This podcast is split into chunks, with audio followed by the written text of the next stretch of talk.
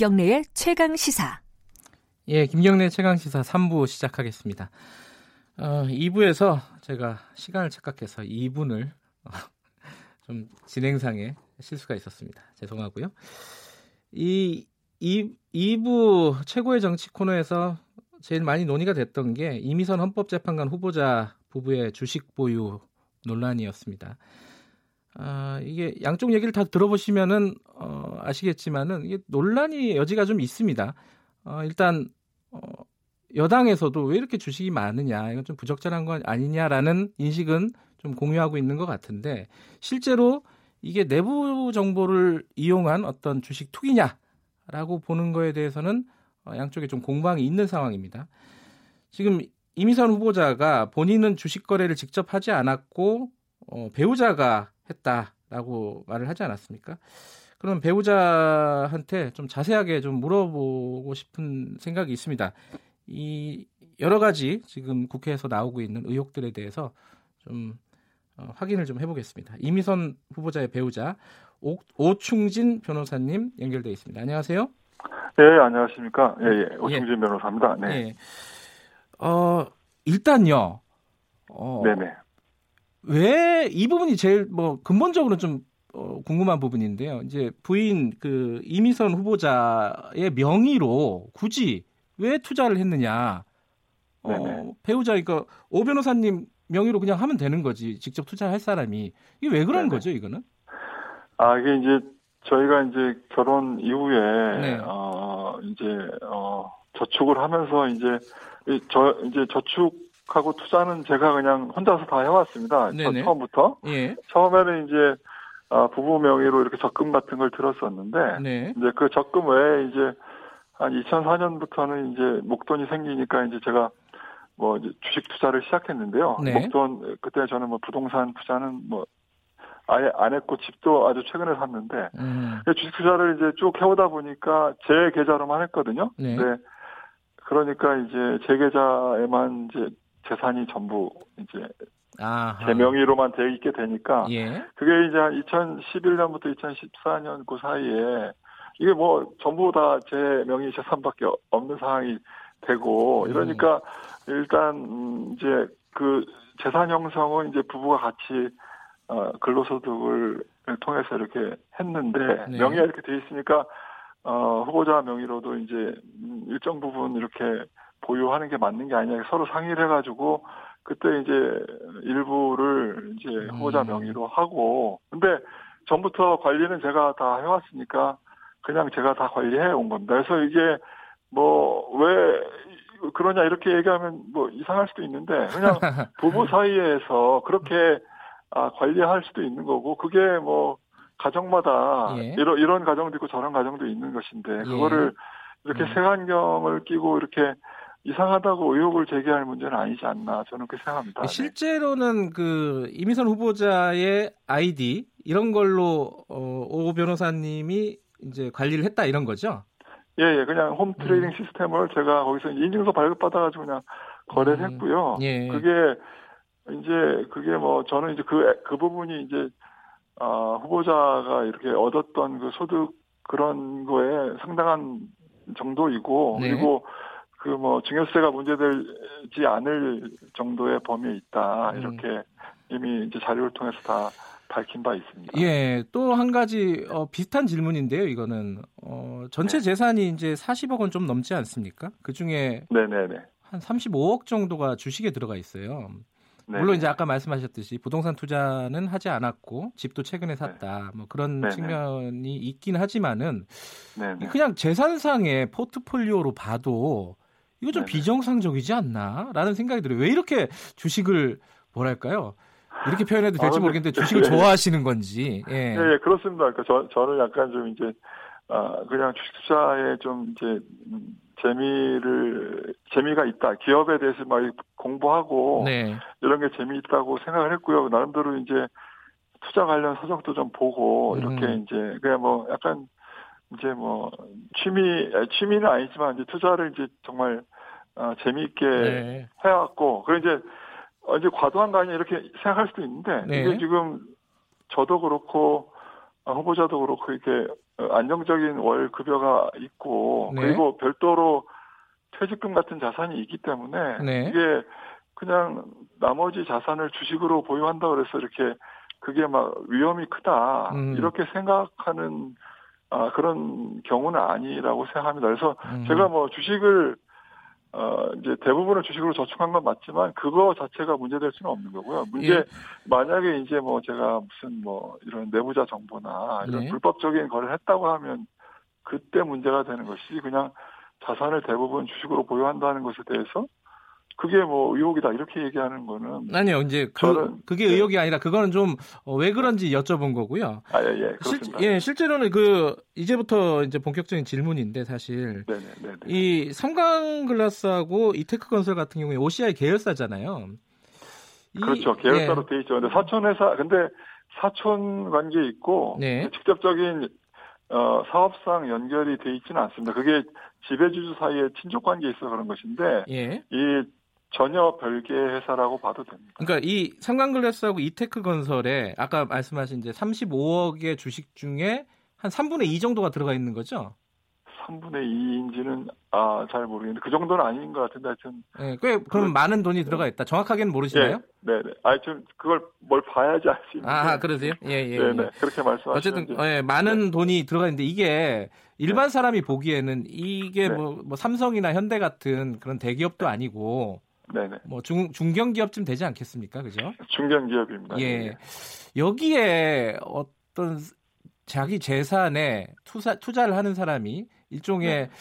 뭐 30억이 큰 돈이면 큰 돈이고 투자자 입장에서는 뭐 작은 돈이면 작은 돈일 수 있는데 투자자가 사실상 그 뭐 증권계의 속된 말로 몰빵을 하는 게 이게 정상적이냐 이 기업하고 무슨 특별한 관계가 있기 때문에 그런 거 아니냐라고 그냥 의심이에요 여기까지도 어떻게 생각하십니까 이 부분? 네, 그러니까 뭐 그렇게 이제 의심을 할 수는 있는데요. 예. 그거는 그냥 전 그냥 그야말로 근거가 있는 건 아니고 그냥 예. 의심일 뿐이지 않습니까? 근데 제가 이제 그렇게 된 이유는 네.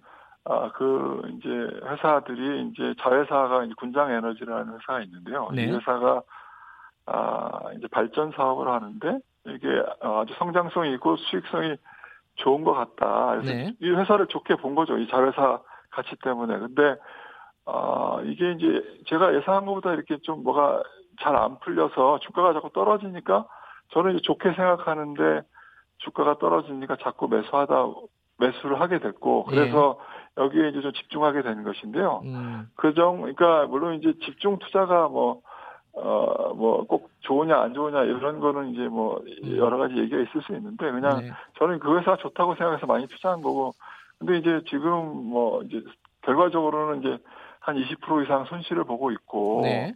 이게, 아, 다른 이제 투자자들과 동일한 입장에 있는데, 마치 이제 이게 무슨 뭐, 제가 막 미공개 정보를 이용해서 거래를 해서 이익을 막대한 이익을 얻고 어, 다른 투자자들에게 손실을 입힌 것처럼 그렇게 막 주장을 하면서 의혹을 제기하셨는데 예. 이게 저는 정말 부당한 공격, 인신 공격이라고 생각합니다. 근데 지금 말씀하신 부분에서요, 어, 네, 20% 정도 손실을 보셨다는 게 중간중간에 사고 팔면서 얻었던 시세 차익은 빼고 말씀하시는 겁니까? 아니면 전체적으로 투입한 금액에 대해서 비교해서 20% 손실을 보셨다는 겁니까? 그 사고 팔면서 뭐 수익을 본 때도 있었고 예. 손실을 본 때도 있었을 것 같은데요. 예. 그 부분은 이제 제가 생각하기에는 그렇게 크지 않습니다. 그제 거래 내역을 보시면 아실 텐데 음. 결국은 이제 지금 가지고 있는 그 상황에서 네. 손실을 본 액수가 전체적으로 어, 수익과 거의 같다 이렇게 봐도 어, 무방할 것 같습니다. 전체적으로 큰 수익을 내진 못했다 이런 말씀이시네요, 그죠? 아니요, 이, 이, 이 주식들에 대해서는 큰 손실을 보고 있는 거죠. 20%면 음. 음. 제가 뭐 지금 손실 한 5억 가까이 되니까 그거 그거 가지고 제가 무슨 막대한 이익을 본 것처럼 말씀하시니까 음. 정말 어 좀 어불성설인 것 같습니다. 예, 그러면 이제 조금 더 좁혀가지고 얘기가 이제 조금씩 더 좁혀 들어가는 건데 조금 더 좁혀가지고 네. 이제 네. 그 국회에서 계속 의혹이 제기되는 부분이 특정 국면에서 매수하고 특정 국면에서 매도했다. 근데 그 매수 타이밍, 매도 타이밍이 어 어떤 호재나 악재가 나타나기 직전이었다라는 부분들이 우연의 일치일지 모르겠지만은 한 언론에 보도된 것만 한 대, 대, 네대 건이 돼요. 아니 뭐 세 건 정도 있었던 것 같습니다. 근데 그 그러니까 어, 어제 언론에 보도됐던 것 같은데 그게 아 제가 이제 아까 말씀드렸지만 2007년부터 지금까지 그러니까 12년 정도 이렇게 아, 매매를 해왔는데요. 네. 그게 아, 그 중간에 이제 공시가 뭐 수십 번 1년에도 뭐, 뭐 예, 공시가 뭐 있는 거니까. 네. 네, 그렇죠. 그러면 이제 그 공시 전에 사거나 팔거나 한 게 수십 번 있는 거 아닙니까? 그죠? 네. 적어도 뭐 이게 12년이니까 뭐 수백 번 있겠죠. 근데 그 중에 일부를 이렇게 이렇게 따가지고 어, 음. 어 그게 연결을 시켜서 아니 뭐 의심된다.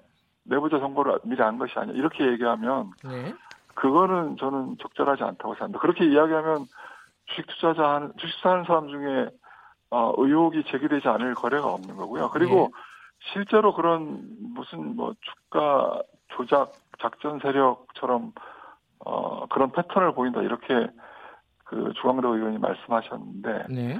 그 그런 이야기를 하려면 네. 주가 조작이라는 거는 사실 무슨 주가가 급등했다가 급락하거나 뭐 거래량이 어, 급등했다 급락하거나 이런 게 있고 제가 거기 편승을 했다거나 이런 게 있어야 되는데 그런 예, 예. 근거는 예. 전혀 없이 그냥 말로 그냥 아니면 말고 이렇게 의혹 제기하는 거거든요. 예. 그리고 언론은 그냥 그걸 또 검토도 안 해보고 그냥 받아 쓰는데요. 제가 생각하기에는 이 거래 내역을 그냥 쭉 보시면. 그게 아니다 이런 걸 알 수 있을 것 같습니다. 그리고 예, 예. 그런 미, 공개 정보를 제가 저는 그냥 개인 투자자일 뿐인데 제가 어떻게 그거를 정보를 얻을 수 있겠습니까? 그 회사들이 그런 정보를 저한테 줄 리도 만무하고 제가 제가 말씀드리는 네. 게 이제 주광덕 네. 의원이 얘기한 뭐 작전 세력 이런 차원의 얘기를 드리는 게 아니라 네. 지금 말씀하시는 걸 보면은 그 매수 매도 타이밍이 이렇게 정확하게 일치했던 거는 그냥 확률의 문제다. 수없이 예, 많이 그렇죠. 했던 네, 거래 네, 중에 네, 일부다라는 말씀이시잖아요. 예, 예, 예. 정확하게 그, 일치한 건 아니고요. 예. 예, 예 그렇습니다. 네. 근데 예컨대요. 그러니까 2008년도 2월 1일 날 2,700억 규모의 계약 공시를 했단 말이에요. 이테크 네네. 건설이요.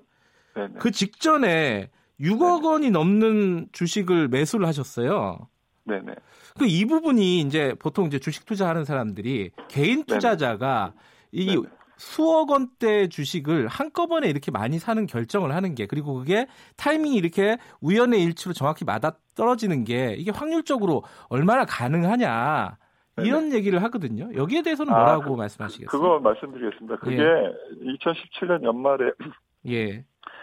아, 제가 가지고 있던 그 이테크 건설 주식이 예. 그 대주주 양도세 부과 요건에 해당할 어, 상황이었습니다. 아하. 15억 이상을 가지고 있으면 그 다음에 거래할 때마다 이제 모든 소득에 대해서 양도세가 부과되거든요. 예. 그래서 이제 제가 2017년 12월, 11월 정확 연말에 하여튼 어, 그, 많이 갖고 있었었는데, 그걸 네. 상, 상당 부분 정리를 한 거죠. 왜냐하면 15 밑으로 예. 해서 양도세 부가, 대, 주주가될 개인 투자자가 그런 거 하면서까지 투자할 이유가 없으니까, 그래서 그걸 팔았던 거고요. 음흠. 그래서 그 자금을 갖고 있다가, 이제 1월 달이 돼서, 아, 주가가 이제 떨어지니까, 음. 원래 이제 제가 가, 갖고 있었던 그 양만큼 다시 그냥 샀던 겁니다. 그냥 그 공시를 알 수 있는 이치, 음. 이치는 전혀 않았고, 그냥 그 전해에 팔았다가, 이제 그 다음 해가 돼서 이제 그, 어, 대주주 요건 문제가 없어지니까. 예. 다시 매수한 겁니다. 주가가 떨어지고 해서. 그래서 그 공시하고는 전혀 관련이 없습니다. 근데 그러니까 이게 이런 말이 네. 나오는 이유는 알고 계시잖아요. 하필이면 네네, 그러니까, 또 OCI 네네. 특허 관련 소송을 오 변호사님이 맡았단 말이죠. 네네. 그러니까 그게 관련이 전혀 없다라고 말씀을 하시는 거죠, 지금?